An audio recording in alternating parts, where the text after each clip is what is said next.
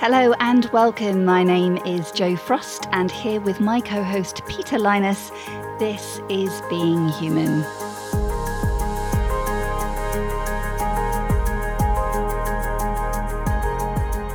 So we are so excited to have Rachel Gardner with us, coming from sunny Blackburn, where she leads an intergenerational church plant with her husband Jason, and she is also really involved in Youthscape in various ways, has huge expertise, written a number of books. We're going to pick up some of the themes from those as we journey our conversation together. So Rachel, welcome to the Being Human podcast. Thank you very much. I love being here with your beautiful faces.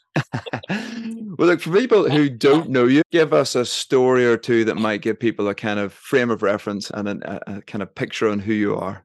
Do you know, I'd like to go quite far back to my childhood. It feels like it feels like a therapy session. Is that all right? The two stories that define me, I guess the first is my lovely family. We were effectively a homeless family when I was about twelve. So for five years, we lived with a lovely old man called Ernie, who we told him we'd be with you for two weeks, and we ended up being with him for five years. And then we moved from there onto Ashburnham Place, a Christian community. So I think deep in my gut is a little bit of a longing always to live in community. So if you were to come and hang out with us here in Blackburn, you'd probably see a little bit of fragments of that in how we live in this community.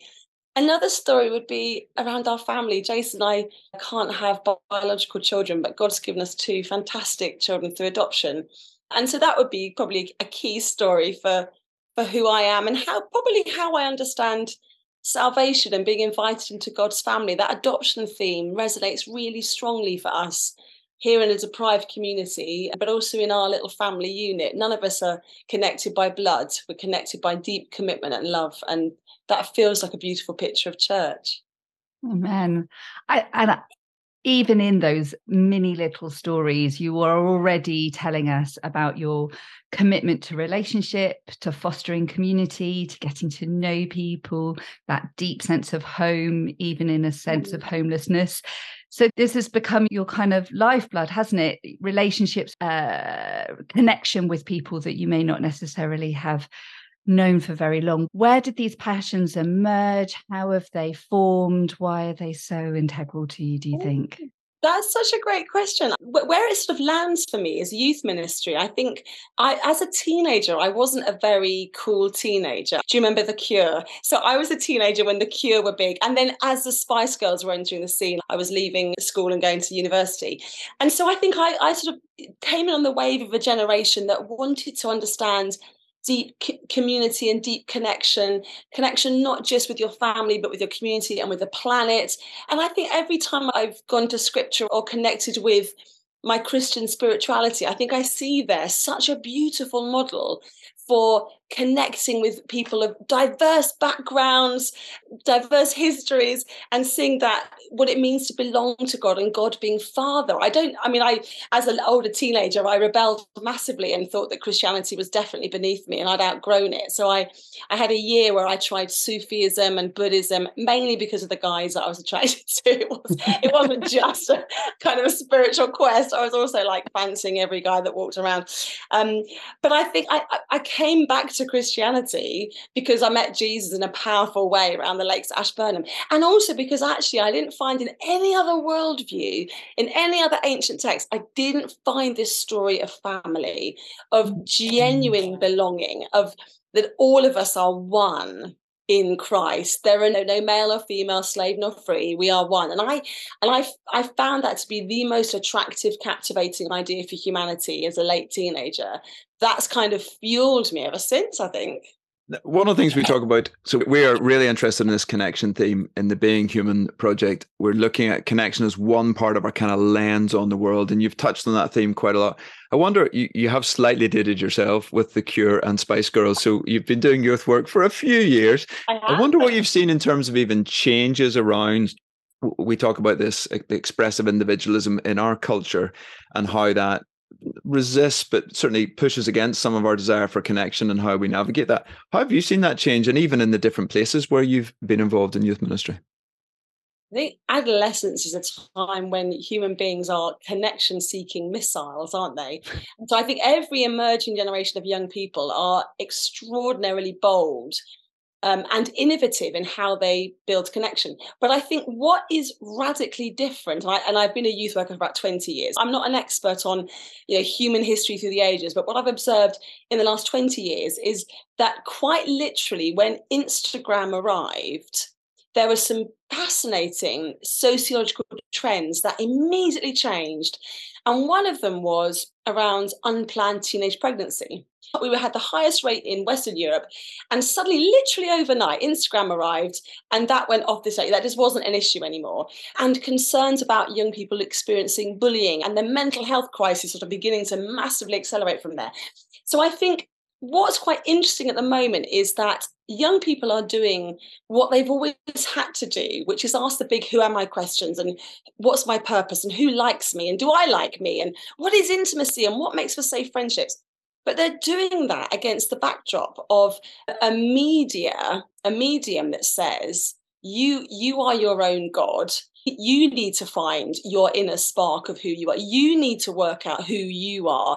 And, and your job is then to reveal that, to express that, to unfurl that to society. And I think, whereas in the past, the heroic narrative for connection was, as you mature through adolescence, as you become an adult, you learn how to self-sacrifice, because actually deep connection requires self-sacrifice. Um, that's what we've always known that about love. But now the heroic narrative is, as you grow through adolescence and adulthood, what you need to do is, against all opposition, in fact, the more opposition, the better, against all opposition, you have to reveal this specific thing about who you are that only you know. And the weight of that is too much for a soul to bear. It's crushing. So although there's lots to critique about the past, and there's lots to embrace about people discovering their dreams, their instincts, their hopes, that weight on a generation is is potentially traumatizing and suffocating. Yeah, I yeah, I, I even just in the last couple of weeks, I saw two things. I was listening to an interview um, about main character energy, and that a, a whole idea of, of you've just got to be bold, you've just got to be courageous, you've just got to own the fact that you are the main character of your narrative, and off you go. And then just walking down the street yesterday, just be true to you. That that is the only mandate of your life, is just be true to you. And just thinking, gosh, the, the poverty of that storyline is in relationship and is in connection and is caring for somebody else and saying, I will be less so that you can be more. Where does humility kick into that space? And just, yeah, I, I find what you said about Instagram and pregnancy mm. fascinating. Mm. I remember growing up in the in the later nineties, and just we could have started a creche at our school. Uh, by the time that we were sitting our G C S Es, I grew up in council estate in Dorset, where genuinely there was nothing to do apart from get stoned and have a baby. And there was five or six babies in our year. And then it just fell off a cliff. And it, do you think that is that we almost le- lost, in one respect, an expression of proximity, of actually needing to connect and be near each other? I think that, I think you've hit the nail on the head there, Jo. I think what we saw overnight with Instagram was that, um, and again, I'm not celebrating unplanned teen pregnancy and saying, I wish we were back in those glory days. But I think what we suddenly saw was that young people who struggle socially, young people do, adolescents do, they're supposed to because they're working out the cues, are then suddenly abandoned online to do all that self-exploration that they have to do, but they do it with their peers. And, and whereas normally you'd be at school, you'd have a fallout, you'd work out how, you know, social cues, you come home, you chill, you're with people that know you and get you and can reflect to you, actually, we know who you are. You're great. You're this. You're brilliant at that. Actually, suddenly young people are kind of locked away in an online world where there isn't that care. There isn't that kindness. And they're trying to express who they are and receiving huge amounts of judgment. So I think for young people, they desperately don't want to be basic. Like the worst crime is being basic, being normal, being, you know, just I'm simply me. And yet how on earth do you work out who you are if you if you are not surrounded by all different ages, um, a community of people who you're in proximity to, who say, I think you're being a bit of a plonker today, or actually don't do don't believe that lie about yourself. So I think I think the, the worst social experiment in the world has been social media, abandoning young people to social media. It says she who uses it all the time. So I, there was a young person recently who said to me, if they invented social media today, you know, they'd they'd see it as a class A drug. And this was a teenager saying they'd realise what this is doing to us. This is like giving us heroin. Wow. So I yeah. think there is there are lots. But I think the challenge is often the church sometimes, our, our difficulty is that we have blamed young people for a world they did not create. They didn't create social media. They didn't create the world that that that they're now working it through. And also we're expecting them to come up with the technology and the solutions to make the world a better place and solve famine and solve hunger. So the pressures on this generation are they're quite intense actually, mm. and I think we need to pay attention to that more. Oh, the, the huge and, and so connection seeking missiles. I mean, I just I, I don't think I've ever made notes during a podcast interview. I've made so many notes already. Mm. I'm loving that, and I'm curious. We talked about social media. I totally agree. Do you, in your experience, see a distinction between how males and females operate in that space and around the connection part? Because I mean, you've obviously written The Girl Deconstruction Project, and particularly around females. You've said young people quite a lot, and I'm wondering, would you distinguish between the sexes in terms of that connection point and their yeah. engagement? Yes and no. I think probably absolutely the trends will tell us that mental health disorders are increasing in across genders, mm-hmm. but it's still always higher among girls, but actually it's a similar increase. Mm-hmm. So I think the wrong thing would be to say it's worse for girls. Now, statistically, it is worse for girls, but it is bad for boys. I think interestingly is to see what boys and girls do with social media. So last night we had our drop-in and we got loads of old-fashioned arcade games that they were playing and had great chats with them. And our twenty-three-year-old male youth workers are like, this is a blowback from my past, and I was feeling so old. But boys will tell, they'll say to me, yeah, I sit and watch someone else play Minecraft and I'll do that for hours. So boys are seeking connection through so social, using social media as another way to have lads sort of banter and watching someone else doing stuff. So boys are using it for very much what they'd be doing in the bedroom with their mates in the past.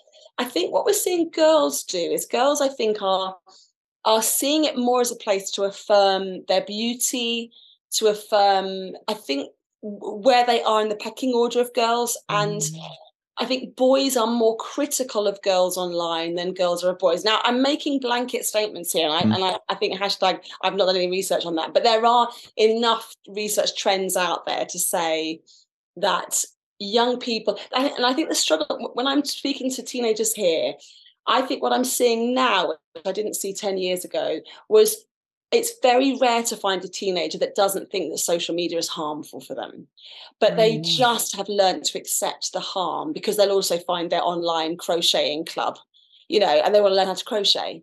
So they kind of tolerate the fact that someone will send them pictures of their genitalia. That, that, that it's just that, well, I've got to put up with that. I've got to put up with the horror and the cancel culture and, you know, having everybody know my stuff. And, and I think the other comment about social media is that whereas social media sort of means that your transgressions stay with you for a long time. So even if you move schools, you arrive at a new school and everybody already knows your secrets. So I think there are no safe spaces. A girl was saying to me yesterday, I'm not safe online because the press is online. I'm not safe in my bedroom at home on my own because I've got poor mental health and I can't be on my own. I'm not safe walking down the street on my own. Where am I safe? Mm-hmm. And I think that when we talk about connection and young and emerging generations, I think we also need to talk about safety, because I think there's probably a poor understanding of safety that goes hand in hand with a poor understanding of connection. And when those two intersect, it's toxic, very harmful for young people.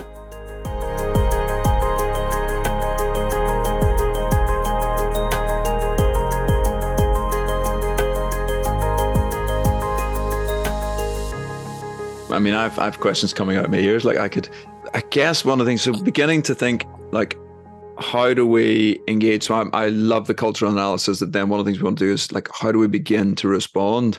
I'm thinking even around ideas around love and desire, because in your book, The Sex Thing, you've written about both those ideas and a lot more.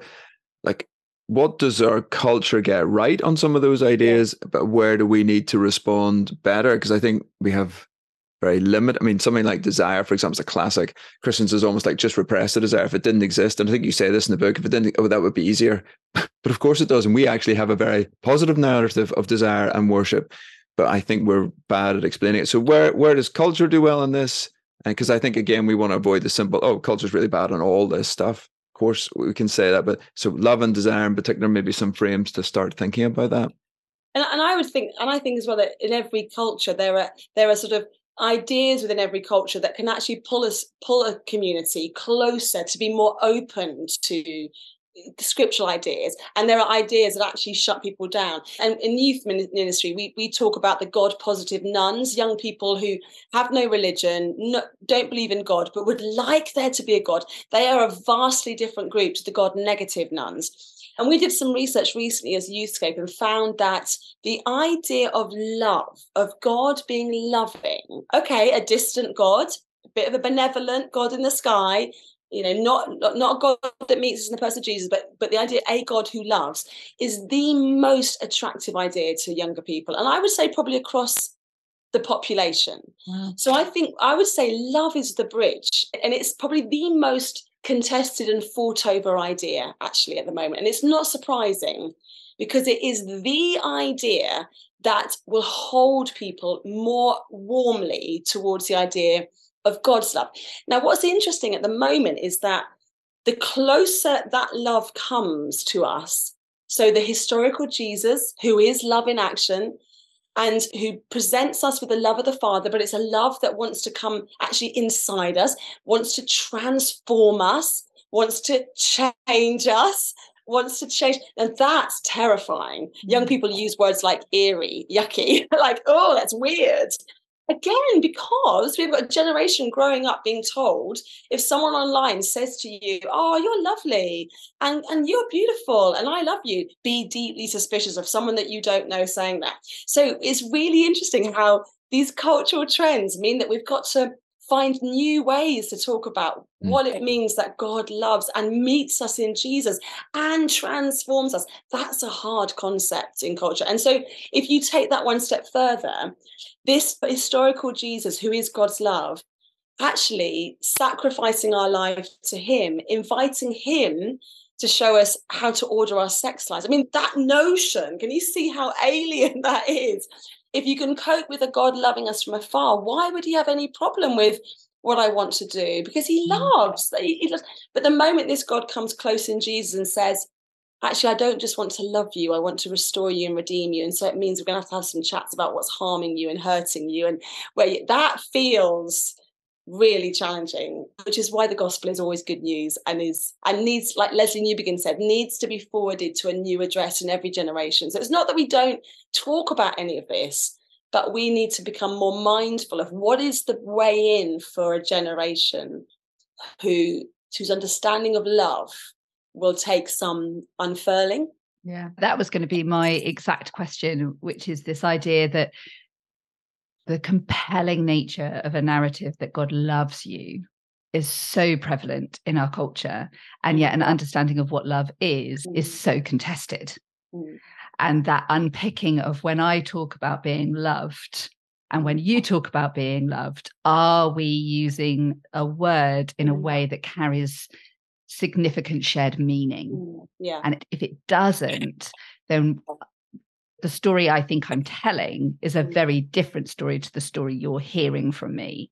And at that moment, I wonder whether or not that's the place of contention often when it comes to sharing the compelling truth of the gospel. Absolutely. Absolutely. And I think as a Christian, I, I would say that my stable identity comes from knowing that I am loved, and more than even knowing that I am a new creation, that I'm a citizen of heaven, that I'm adopted into God's family, those truths that we see in scripture.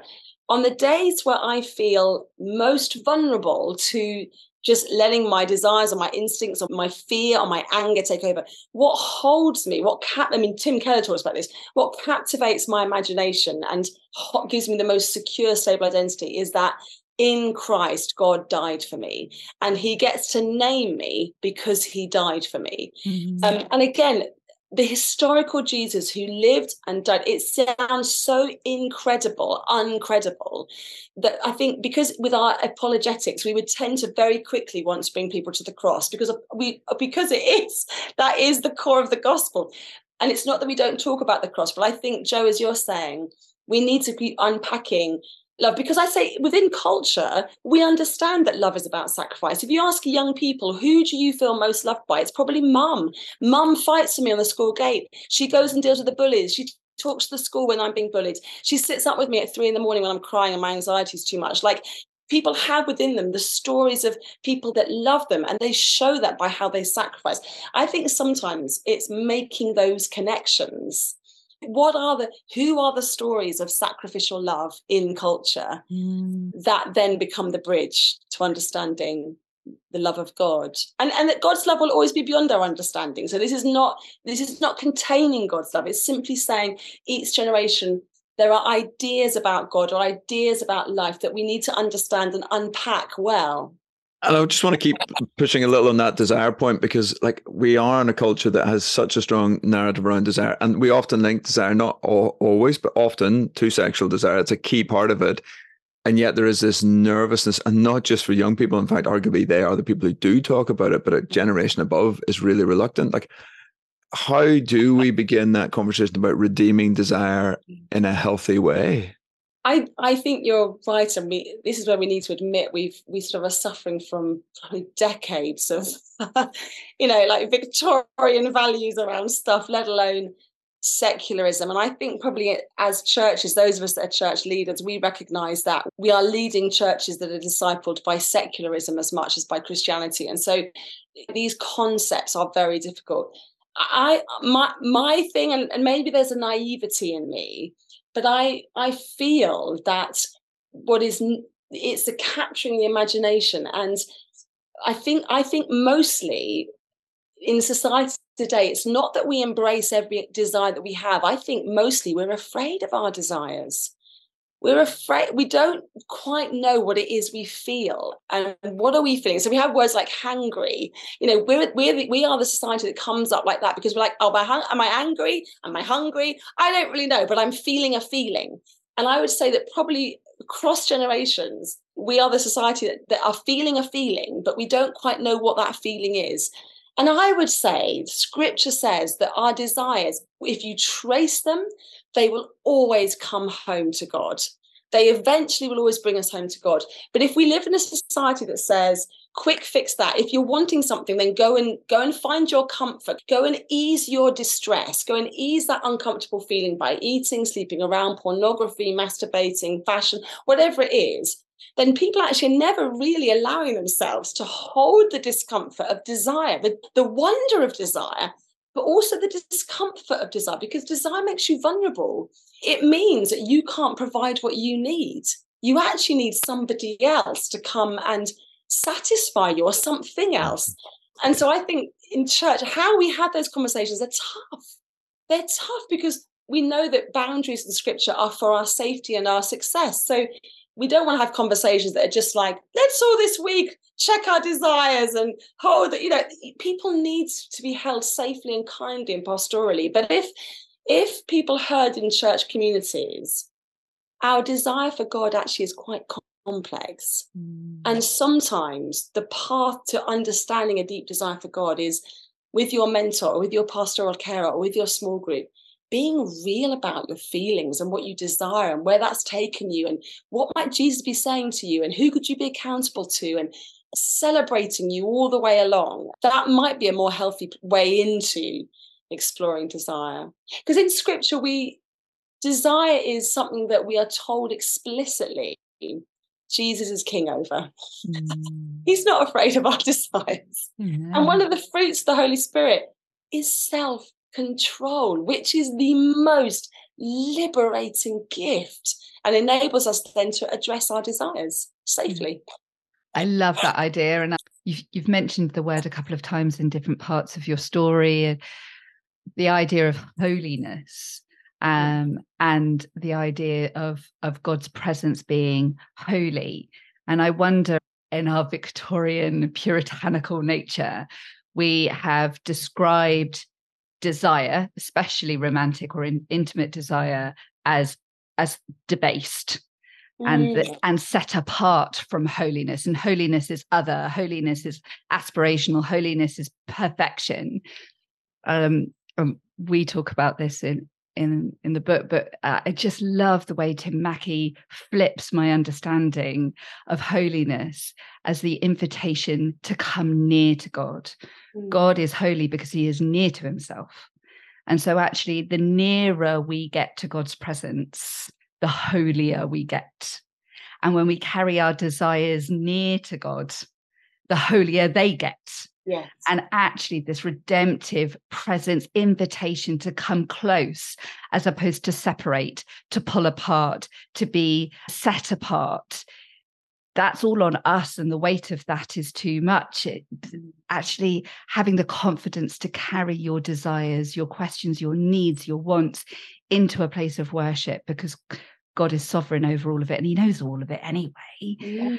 What a beautiful invitation to our young people who are wrestling with the enormity of what they want, but don't know how to, to acknowledge that. Mm. And I think we see in our work with young people that this distant God who they want to hold at a distance, because it's terrifying the thought that there might be a being that comes close.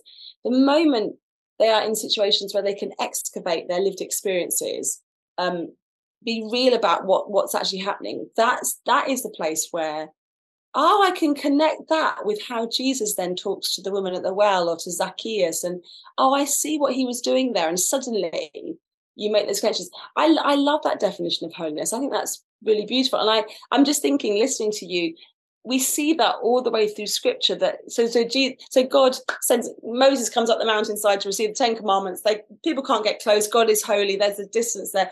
And then we see all the way through scripture, God coming closer and closer. And in Jesus, on the, you know, the, the Beatitudes, what we're told explicitly by Matthew is that as Jesus is, like the second Moses, giving these, this is the blueprint for relationship and life, the crowd can't get close enough. And we're told specifically that we are drawn to the holiness of God. We long for it. We crave it, um, because we're built for that connection. I, so I love, I love that definition. I, so I love it too. And that, oh, uh, that bit about uh, Moses being taken up the up the mountain, because it's the holy place. It's Horeb. It's the burning bush. It's the same place. Mm-hmm. Um, actually, God's invitation was to the whole people. Mm. And actually, in that moment, the people refused yeah. to come near. They said, you go in our place. Mm. Actually, mm. they were scared of the closeness of God. Mm. And actually, there is a fear of, if God, if God knows me, will he still love me?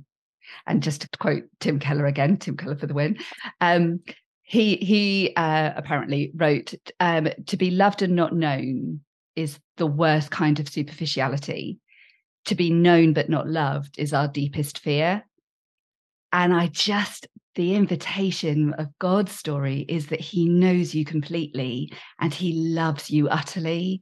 And that's, isn't that the most revolutionary story out there? But also, more and more I'm encountering, so incredible that young people almost dare not believe it.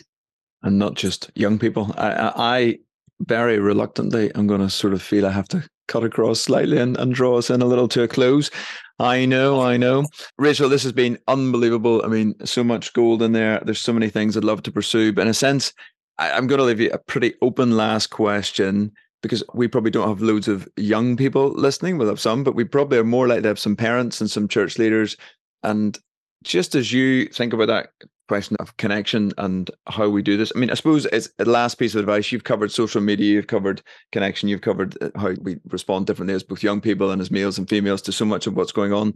You could pick any one of those threads, in a sense, and give us your final words of wisdom, particularly, I guess, for the church and that piece of what is being redeemed in Jesus in these moments in the connection, which I love what you were zooming in on. Last word to you. Jesus redeems, doesn't he? Because he, he frees us from what harms us, and he restores, he puts us back into what's right. And I think our Christian communities, our families, can be places where young people experience that redemption and restoration, but we've got to be prepared to have open, honest culture. My lasting point would be, so much of what we've talked about particularly for young people, but for anybody that walks into our churches, not from Christian backgrounds, a lot of what we talked about doesn't sound credible, and it doesn't sound possible, and it sounds complex. Where that changes is where lovely folks in our community meet a bunch of people who embody this, whose very lives suddenly make this credible, make this plausible, and make this simple. And I think the more we can, I mean, it's my plug for intergenerational church really, but the more that people can be safely, rightly exposed to the lives of followers of Jesus who are saying, I'm learning every day, month by month, year by year, what it means to say, to be obedient to Jesus, to willingly, happily, joyfully, painfully sometimes, but willingly surrender all that I am, all the conflicting messages, to surrender to Jesus, because actually what I discover is hope and life and peace in the storm, and a purpose and a future hope, and a, and a way to be free from harmful relationships and harmful behaviours. That suddenly embodies, and I love that, because obviously the only incarnate being is Jesus. The rest of us are not incarnate. We didn't pre-exist, but we embody, we embody the gospel. So how are we embodying the gospel for a new society that doesn't know where to begin with this, but are hungry for how to be human? So thank you for writing your book and encouraging us to be more human, because that actually is what it means to be more Christian. So thank you for that book. Well, thank you. That's a word from our publicist there. That's Rachel Gardner, who's our agent. You've come back to Newbigin again. You talked, I think, earlier about forwarding the gospel. It's always being forwarded to a new address. The only hermeneutic of the gospel is a congregation who lives by it. It's that call to absolutely incarnate, to live out exactly what we said, what it is to be human in this moment. Rachel Gardner, thank you so much for your time. Thank you so much for your writing. The most recent one, The Sex Thing, Reimagining Conversations with Young People About Sex, a really, really helpful book. We're waving it at each other uh, over the Zoom, but hey, uh, it's been wonderful. Honestly, so much gold in there. The connection seeking missiles is the phrase I will probably take away, but thank you, thank you, thank you.